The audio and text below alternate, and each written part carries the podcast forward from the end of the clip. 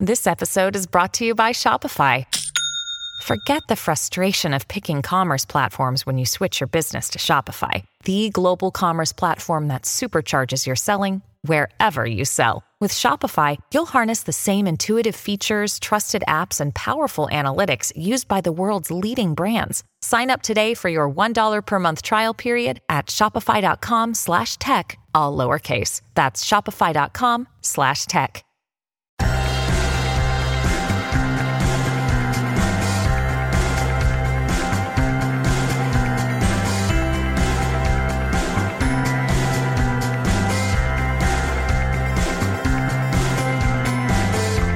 Hello, and welcome back to another episode of Beyond the To Do List. I am your host, Erik Fisher, and this is the show where I talk to the people behind the productivity. This week, I'm excited to share with you a conversation I had with Phil Simon.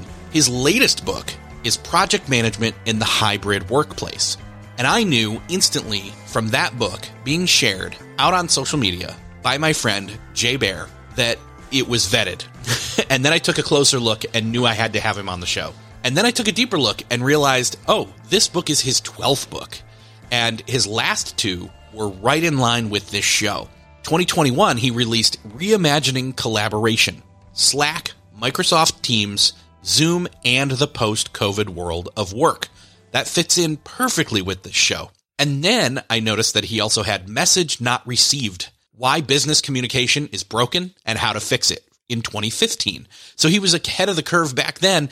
And, you know, I think back to 2015 and I'm like, yes, I've said this story many times and I'll do it right here real quick. Getting pinged on Slack and Skype and text message and voicemail and Facebook Messenger and email all at random times, not knowing what the hierarchy is of importance there. I think I share this in the conversation with Phil as well. So if you have any kind of sympathy or empathy or resonance with that problem, not to mention his new book, Project Management in the Hybrid Workplace, we talk about the problem of the current workspace when it comes to hybrid and remote and getting things done. It's about communication. It's about collaboration. It's about coordination. It's about expectation. It's about all of these things. And for some people, it's about accepting the fact that they are a project manager, even if they don't realize it. So I'm going to get out of the way and just say, enjoy this conversation with Phil Simon. Well, this week, it's my privilege to welcome to the show Phil Simon. Phil, welcome to Beyond the To Do List. Thanks for having me. I'm looking forward to our chat. So, we were talking pre show Apparently, I found out about you too late, but I did find out about you, and it was through our mutual acquaintance slash friend Jay Baer, who actually he's been on the show at least twice, maybe more. Not sure. It's been a while, but I couldn't help but then start to do a deep dive, and I was like, "Wait, you just you've got well, I won't go there, but you can insert into your imagination. You've written 12 books. This is not just the one new book. Well, it's the one new book, but it, you had one last year and one in 2015 that also kind of called attention to itself for me. The new book is Project Management in a Hybrid Workspace or Workplace, sorry. And some people right now are just like, well, they heard the intro and I said why they need to. It's not just about project management. It's about so much more.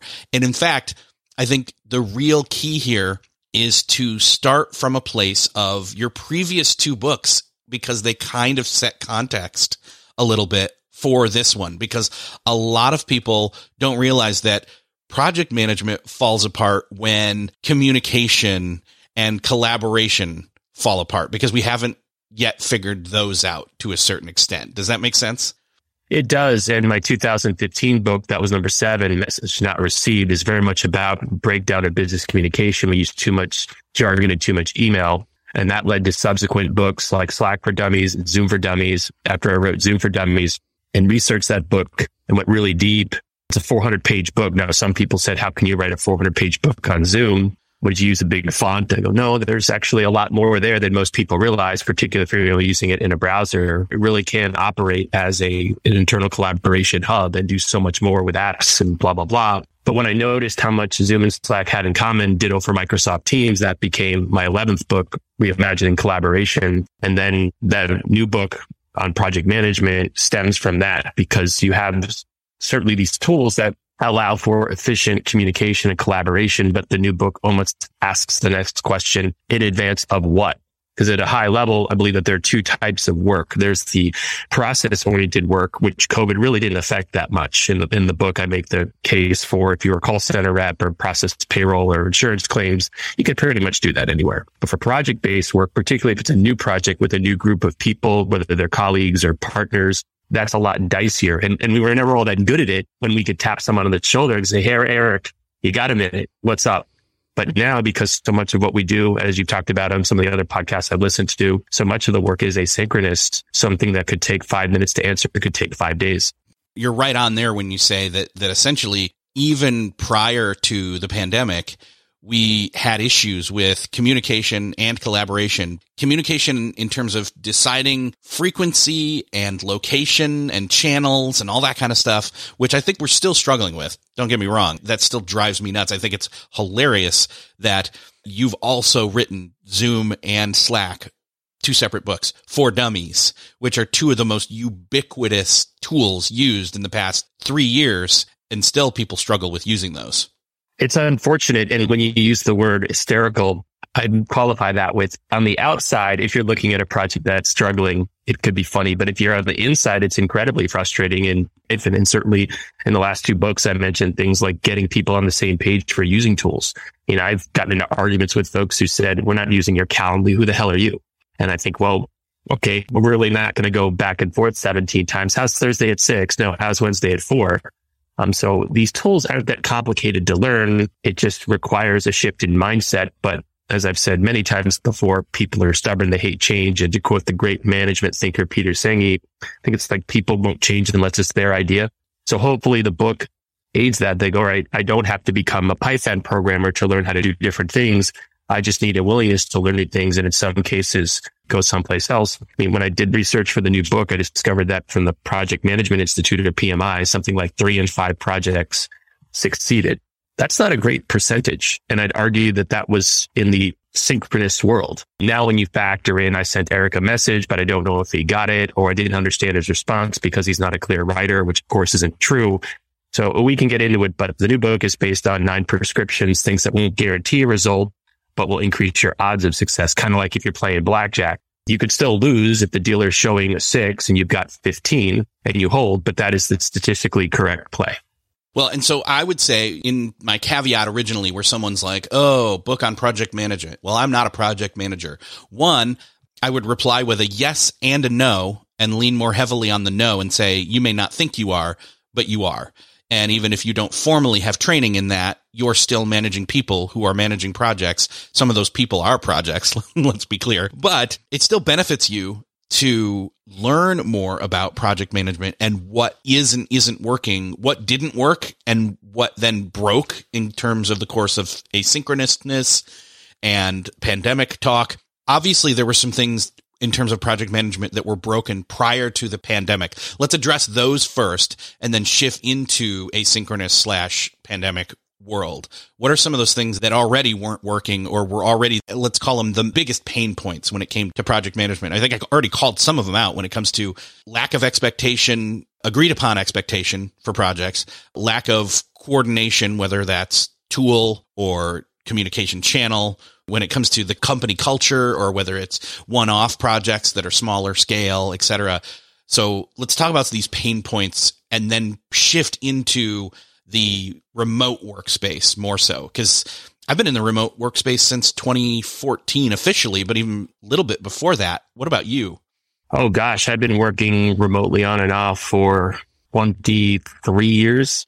And it's been a consulting project that might have been four days on site, one day remote, or a short week. People were working remotely. Even as a college professor, which I did for four years at Arizona State, a lot of that wasn't really project oriented work, but in terms of remote work, some of the classes were asynchronous even before the pandemic, much less after the whole thing about hybrid or mixed uh, modalities for learning but yeah, there, there's so many problems with contemporary project management. There's something like 30,000 books written pre-COVID, according to Amazon. I certainly won't profess to have read even 1% of them, but a lot of them do cover familiar ground. And we can go down the list if you like, but at a high level, two ways of implementing something. You could go sort of an agile approach using a technique like Scrum, in which case you do a little bit at a time. There are benefits to that, or you can do it in what they'll call a phase gate or a waterfall method, in which case you do lots and lots of planning. So just to make that a little bit more concrete, if I'm Netflix and I'm launching the latest version of our app and it doesn't work on iOS 8, that's not the contemporary version. They can fix that. No one's going to die. If we're launching a drug or a plane, that kind of needs to work from the beginning. So kind of working backwards should govern your methodology. But it is interesting how both of those methodologies, while very dissimilar, if not antithetical, actually suffer from a lot of the same issues and comes down to people. I wrote my first book, Why New Systems Fail, back in 2008 after spending a decade helping companies implement enterprise systems. And it was remarkable to me, Erik, how infrequently people would be clear about what they wanted or people lost something in translation. So they are very much human factors that lead to things like technical issues. But even if you do something like root cause analysis and the five whys, let's just say the system isn't working. Okay. Why? Right. Well, maybe it's because someone didn't document things properly. Why? Because that person never thought it was important. Why? Because that person's manager said, screw that. You've got other fires to fight. So there might be a people issue at the root of a technical issue. So we could talk about this stuff for hours, but all of those problems, I'd argue remote and hybrid work intensify because we can't pick up on some of those cues and the cognitive biases that affect all of us as human beings are more intensified if we are not seeing people and picking up on their cues. Yeah, we're in this remote workspace now, you know, the Monday through Friday, the nine to five, that's just out the window at this point. Ultimately, remote work is here to stay. And we're seeing continually more and more large scale workplaces announce that. I see it in LinkedIn. I see it in, you know, wherever you're looking for your business news, you're seeing it and it, it's scattered here and there and it's, you know, intermixed with the whole great resignation stuff, which again, that's the other thing is like, well, wait a second. I can get the stuff done from home. The thing that you were just saying was the thing Elon brought up about people faking that they're working because of remote work. And I don't necessarily agree with that. I think in a lot of senses, people are actually consistently and constantly working more from remote work because they are in front of a screen and they are barraged with notifications as well as there's the transportability, the ubiquitousness. All my work stuff's on every device that I'm always with and I'm constantly in on call mode as well. There's a lot to unpack there, but the data belies Elon's claims, specifically at SpaceX or Twitter or in the book. I actually cite a lot of research because things that I thought were true, I'd heard anecdotally or personally experienced. I wanted to make sure was pretty solid. And with regard to productivity and remote work, something like 92% of employees reported during the pandemic being as productive while working remotely. And here's a crazy thing, Erik, something like 96% of the managers agreed. The other thing is this, if the pandemic, and I make this point in the book, only were say two weeks, right? It was a snow day and we had to go back, playtime is over. That'd be one thing. But no, we've had now easily two years of on again, off again remote slash hybrid work. And we've shown that we can be very productive doing it. My, my favorite quote in the new book comes from a guy actually connected with on LinkedIn, software engineer based out of New Jersey, but he worked in Manhattan and his manager sent, I guess, a company wide email saying everyone needs to be back in the office on Monday and he promptly quit. And the quote was, you're going to need to offer me more than free bagels to get me on a train for two hours every day. and, and, I love that. This notion that we can just reset time just is inconsistent with what people are telling us. And it doesn't need to take every employer to say we're doing remote work. It could just be a significant number. But at the same time, I will argue that certain things are better suited for in-person communication. That's why I do think that hybrid is here to stay. Quite frankly, I wouldn't even want to hire someone who was constitutionally opposed to entering an office because that's where you build some of the relationships. So to me, we're just arguing about degree, whether you're meeting once a quarter, once a year, once a week, twice a month, whatever. We're just arguing about degrees. So there are, I think, benefits of both. And, and that's why I saw a need for the new book. Yeah. And there's a couple other factors there too. You know, to go back to the remote work people are working less claim. Again, I would argue that they're getting at minimum probably the same amount done because I think what we're not thinking of is how many times were people sitting in the office appearing to be busy when they were in fact just shuffling digital paperwork, right?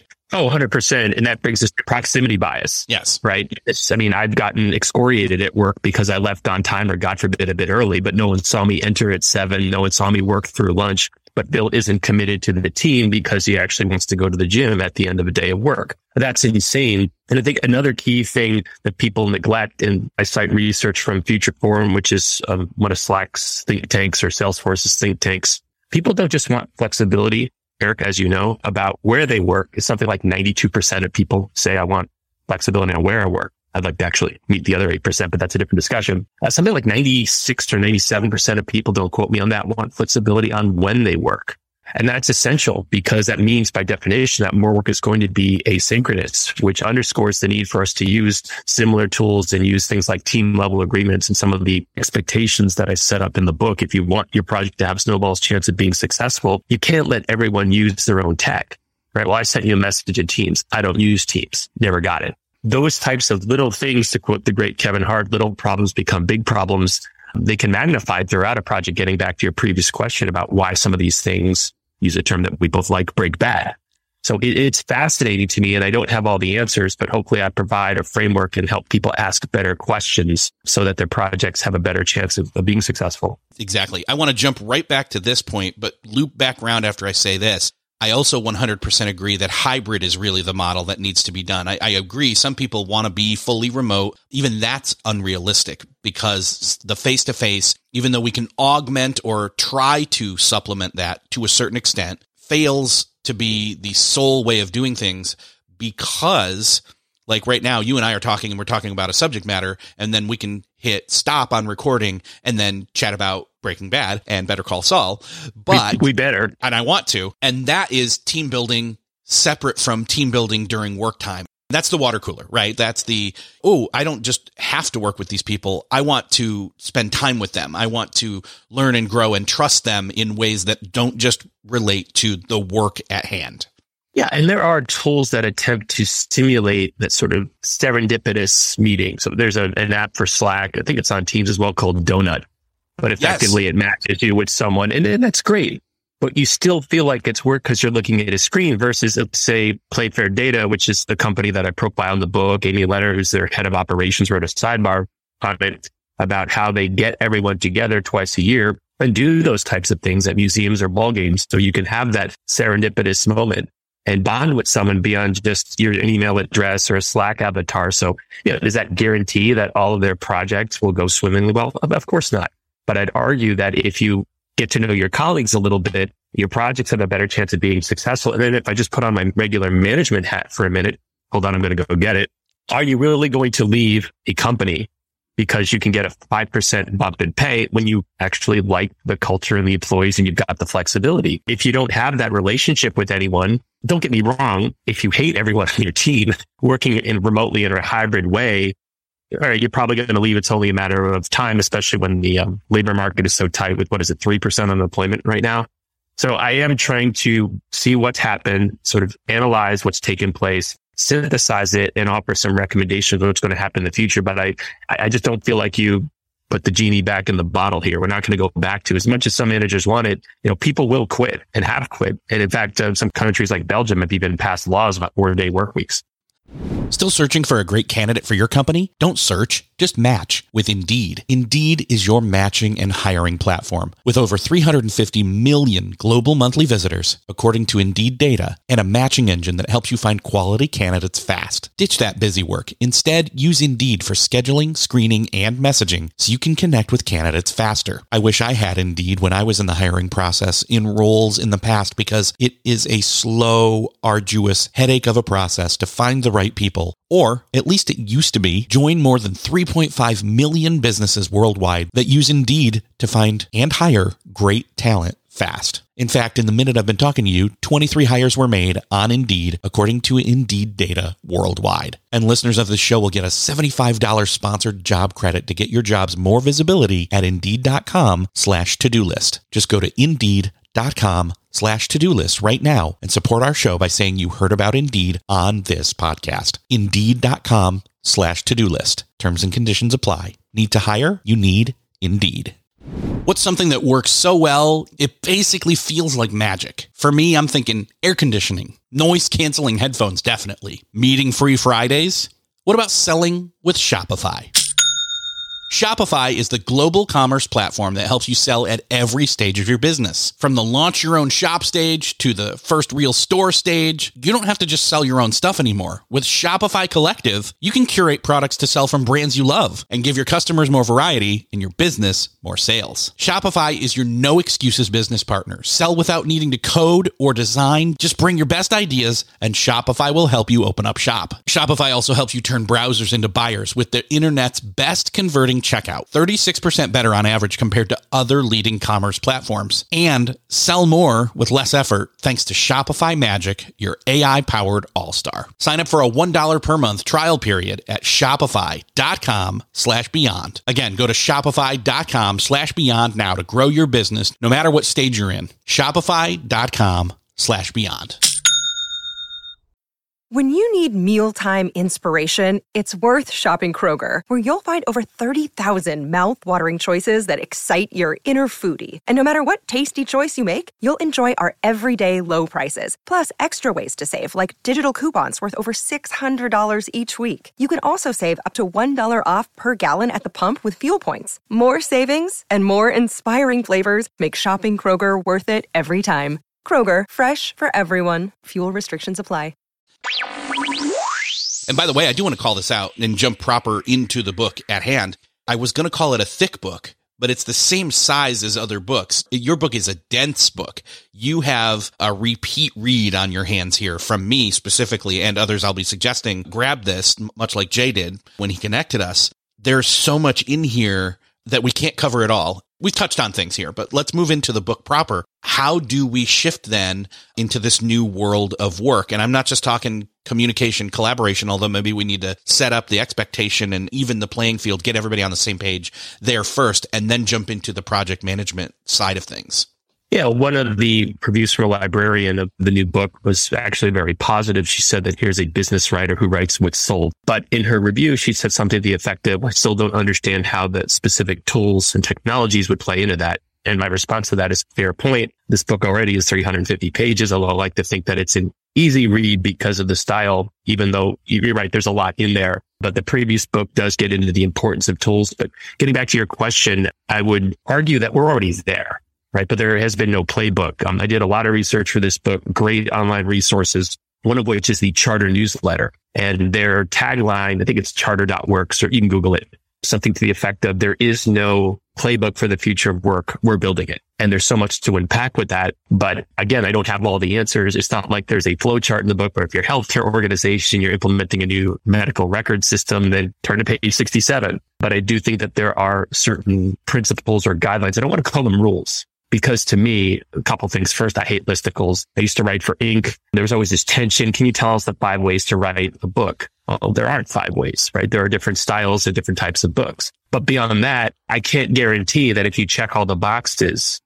that your project will be successful. I can guarantee though that if you're doing things in a hybrid fashion, for instance, and your employees can't write well, that's going to add up because what do you mean? Again, I can't tap you on the shoulder in a meeting, Erik, and say, Erik, you got a second? Uh, what did you mean?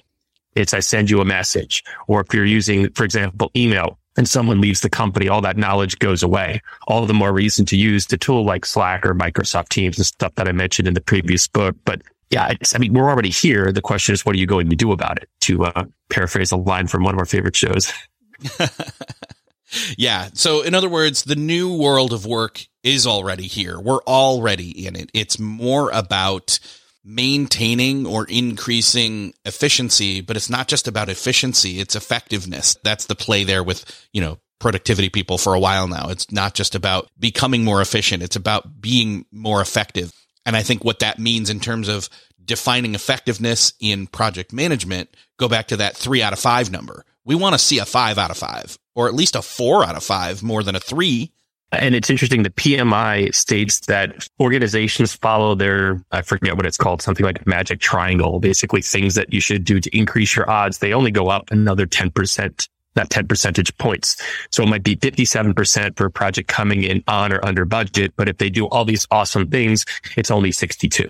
And again, I took those stats intentionally from 2016 because that was very much pre-COVID and tools like Slack dropped in 2016, although it had a decent number of users, but certainly not the 15 million it has now. Teams, I don't even think was an idea. Microsoft has so many different tools. But I do want to draw a distinction because in the previous book, I defined these adjacent terms and I feel like people typically conflate them. So to me, communication and collaboration, just as an example, are the same. Communication means to make a comment right? Or communicate the verb. But collaboration means working together on a project. I could have an individual project working with no one to paint my house. I'm terrible at it. I would never even try. Plus it's 112 freaking degrees here. So that's not happening. But you know, anytime you're working with other people, you are introducing those cognitive biases and it, we all have our preferences. And I've dealt with folks who said, I don't care. In fact, I even start off the new book with a small writing project that broke bad and I had gotten everyone I thought to agree on using Microsoft Teams in lieu of email. But when we couldn't even set up scheduling using Doodle or Calendly or whatever we were using at the time, it made me think we're never going to get this thing done because we can't even agree on the basics, right? It's like you're arguing with your spouse about where you want to go. I want to go to New York. I want to go to Florida. Well, you know, what are the odds that the trip is going to go well? You can't even agree on the destination. So there's a lot to unpack, but hopefully there's a combination of data, visualizations and graphs, stories and advice. So it isn't just me saying, do this, don't do that, because I don't like reading books like that and I don't like writing them.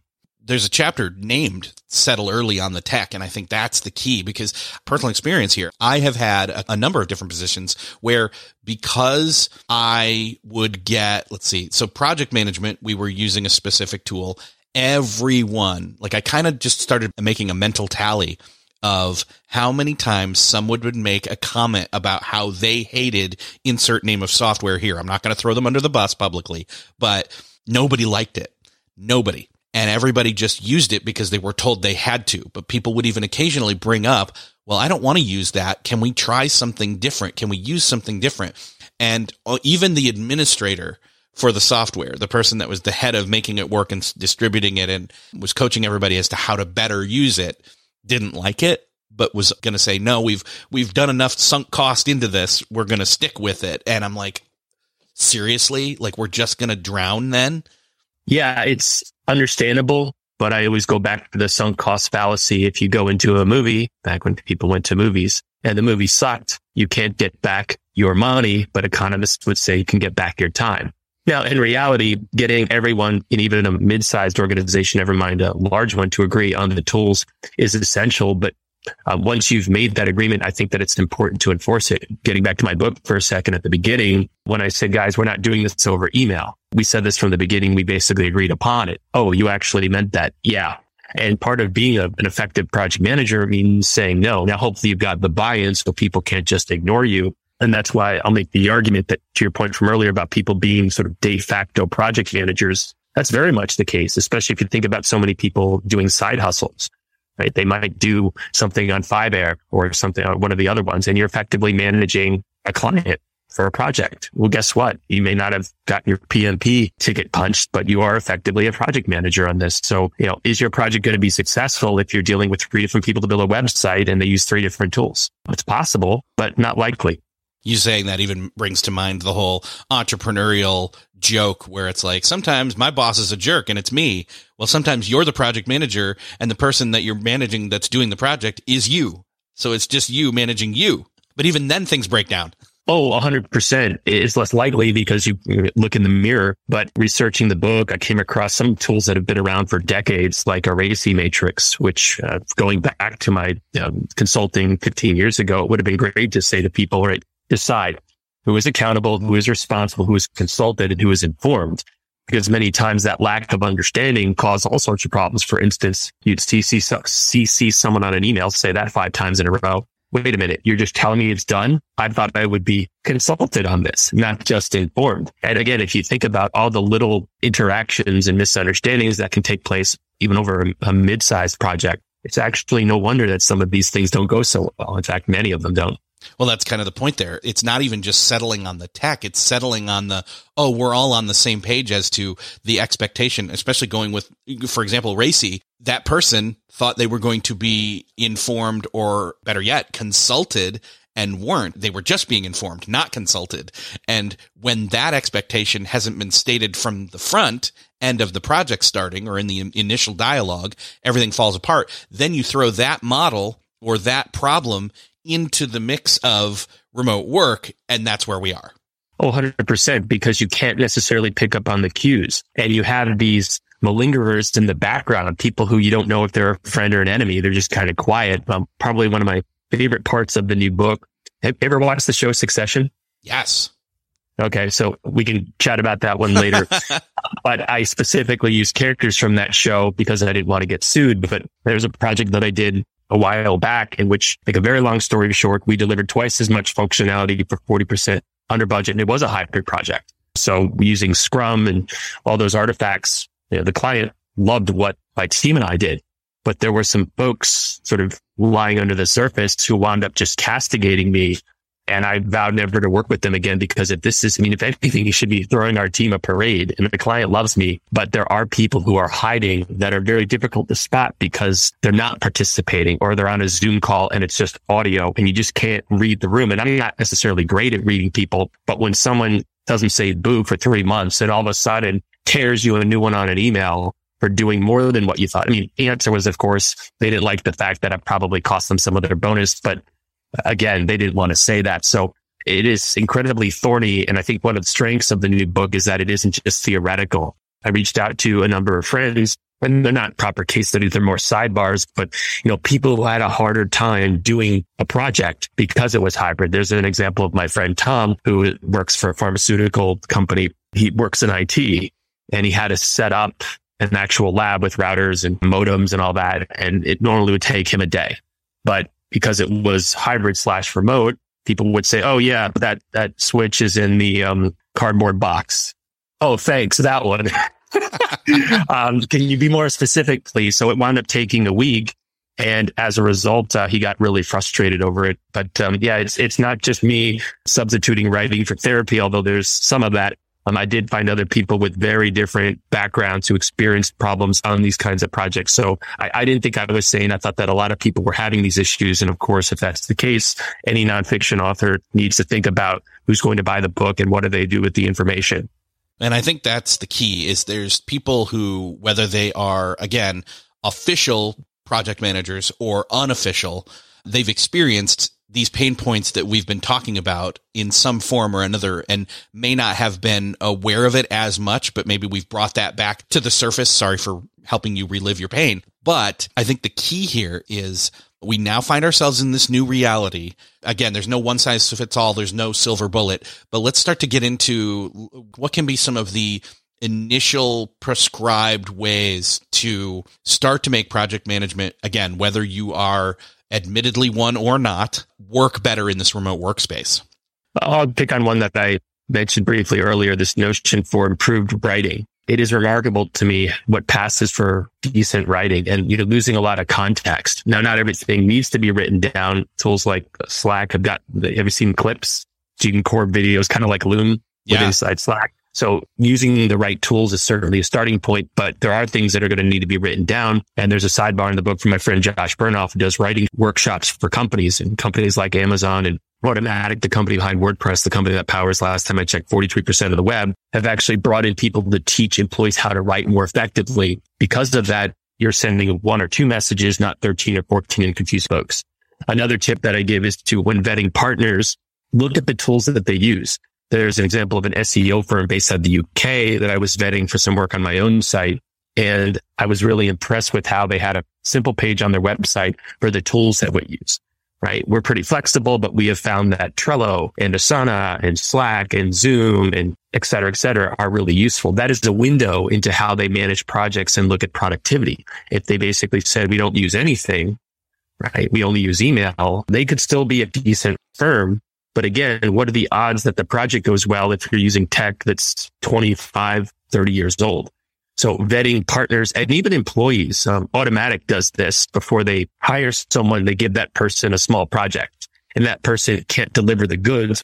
Then they'll pay that person for the work performed and say, nice to know you. So there are all sorts of things that I recommend in the book. Uh, another key one is this notion of a pre-mortem. And invariably, when I talk to people about pre-mortems, They said, Oh, don't you mean postmortems? My one friend, Scott Berkun, who ironically used to work at Automattic and wrote a really good book called The Year Without Pants, um, highly worth checking out, was the only person who said, Oh yeah, we did them at Microsoft sometimes. This notion that assume the project isn't going to do well and then use the past tense. Why didn't it go well? And do that whole root cause analysis thing. Uh, in the book, I detail the example of Hertz spending, get this, $32 million on a website and a mobile app in 2016, not 2007 when the iPhone launched, 2016. There were mobile apps back then and certainly websites. And I can't help but think, Erik, that if they had done a pre-mortem, maybe they would have identified some of the issues that ultimately plagued the project and found both companies in court. So when you say the words pre-mortem, like obviously people know the term post-mortem. They're like, oh, once it's over, like let's go and say what killed it.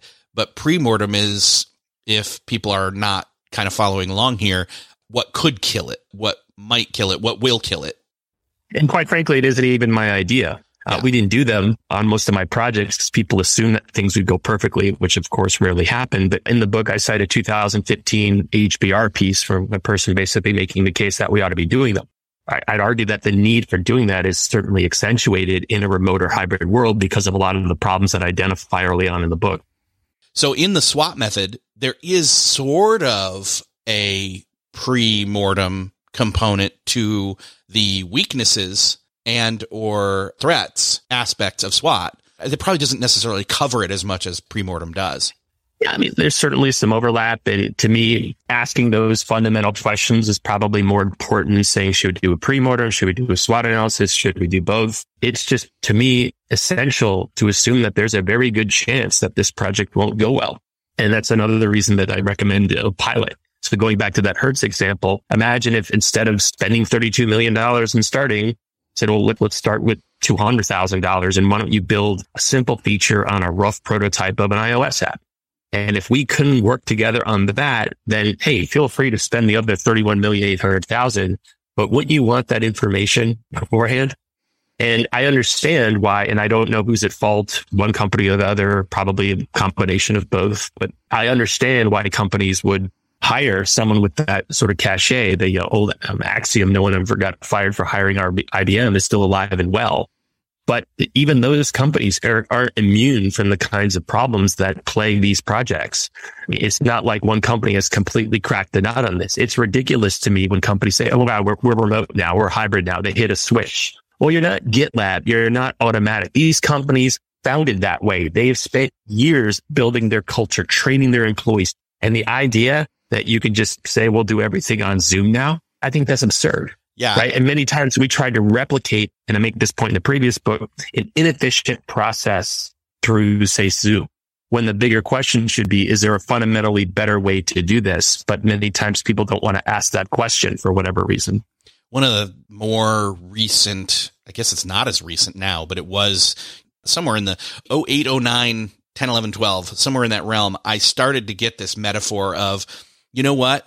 Just because the tech is there doesn't mean that that Iron Man suit getting put on top of you, Tony Stark, means you don't already have your issues that exist that you need to deal with, your company culture. These are some of the things that you bring up as other prescribed ways of starting to make things work better project management wise in terms of if you're not doing enough formal training, if you're not, like you said, training your employees to be better writers with a certain threshold that you expect of them, or training them in a different tool. Yes. Cal Newport will equate Slack to email 2.0, and I understand why, but it isn't, right? That's like calling your, to quote the great comedian Gary Gulman, that's like calling your convertible an ornate cup holder. It'll do that, but it'll do a lot more. But many people don't understand the power of these tools. But I'll be the first person to say, you're right. This isn't just about picking Asana and everything else takes care of itself. To me, it is a, a multidimensional issue. And hopefully the book does a good job at looking at different aspects of it and not just proposing a single, you know, one size fits all solution. I think there are plenty of things we can do, some of which we talked about today, others we haven't. But yeah, this notion that if we just had the right PM or we just had the right process or tool, I mean, there are still bad ideas. I mean, there's that Microsoft morgue right? So over the 45 years or whatever the company's been around, they've They've had some good ideas. They've had some not some good ideas. So there are no guarantees. And I think that's a strength, not just of this book, but my writing in general. I, I don't have all the answers. Uh, but hopefully I'm helping people conceptualize things and think of a, a good framework and a, and a, good set of questions. Yeah. You're bringing up the right scenarios. You're asking the right questions. You're asking them to ask the right questions of their scenario, circumstance, etc. Uh, it's almost business philosophy. You're not providing the answers. You're asking them to provide the answers, but you're walking them to that place of asking those questions to themselves and their teams hopefully it's really organic. They can see where things are going, but they're thinking of things in a different way. But no, it's again, this is not a book about how to implement Salesforce in a healthcare organization. And here's a template for you to follow, right? Or even with things like Notion, you download a template, you might want to tweak it a bit, but this is how you would pack for a trip. You know, projects are a lot more involved. And imagine if different people were responsible for packing different things in a trip and something wasn't clear. Oh, shoes. I thought you meant dress shoes. Well, I like to go for a run. Where the hell are my sneakers? Oh, I didn't see the itinerary. That's the itinerary guy's job. And he didn't tell me that we were doing dancing that night. So I didn't bring dancing shoes. I didn't bring flip flops. I didn't bring, you know, I didn't pack those because I only knew about things I thought we were going to need. By the way, I think this is the only podcast in history that's successfully stitched together dancing shoes, succession, and breaking bad. There you go. oh my gosh. Well, there's so much more. I mean, like I said, it's not just a thick book. It's a, it's actually normal size book. It's a dense book. And that's good in a good way. Like there's so much analytics. There's so many case studies slash research slash just there's so much in here. And I can see why Jay said what he said. In fact, I'm just going to open, I mean, the book, it's right here in front of me. I'm going to read what he said. He said, because I really like Jay. Uh, he said, I, li- I learned more in these pages than I did in the 13 years running an all remote professional services company. It's terrific and timely, and this book is required reading for all team leads and managers. That's Jay Baer. And I wholeheartedly agree with him. And I think we need to point people to where they can find out more about one, you and your previous 11 books and this one. philsimon.com's got all the information that you could need excerpts of all the books, sample videos, podcasts, blog posts, um, you know, uh, courses to take. Awesome. Well, it's all there. Phil, it's been great talking with you this time. Obviously, you're prolific, so I expect you to come back on. I'd really like that, and we could talk about it. I think the previous book, Reimagining Collaboration, is, still very relevant, and I'm sure I have more books in me, but I might need to breathe on this one for yeah. a bit and get the, the, next big idea. But I am intrigued about productivity. I don't think that there's necessarily a book there, but I feel like people again conflate personal productivity with group productivity or project management. And yeah, there's some overlap there, but yeah, I'd love to be back on. Thanks. I, I really had a great time. Phil, thank you so much. Great talking with you. Well, that's another podcast crossed off your listening to do list. I hope that you enjoyed this conversation with Phil Simon. I know I did. I had a great time talking with him even after recording. We turned it off and we kept talking for a while. This book is great. Honestly, this book is one of the top 10 productivity books probably in my list now. I probably should figure out what the other five are because I did that one episode on the top five a while ago. And really it's more like a top 10, but that was the first five. So I will link up to the book in the show notes, connect with him in the show notes as well. I hope that you got something out of this. I hope that you felt heard and seen when it comes to the communication and project management issues that come up because of remote work and hybrid work. You're not alone. Trust me. If you found this podcast helpful, I would love for you to do me the favor of sharing it with somebody that you know needs to hear it. Hit that share button in your podcast player app of choice, wherever you're listening to this, or go to the show notes at beyondthetodolist.com. Hit the share button there. You'll also find the link there to jump on over to Blinkist and check out the shortcast episodes of Beyond the To Do List. There are over 75 shortcast episodes there. They're all in 7 to 10 minute length, and it's a great way to get a quick productivity boost on the go. Again, that's beyondthetodolist.com slash Blinkist or click the link in the show notes. Thank you again for sharing this episode with somebody. Thank you for listening, and I will see you next episode.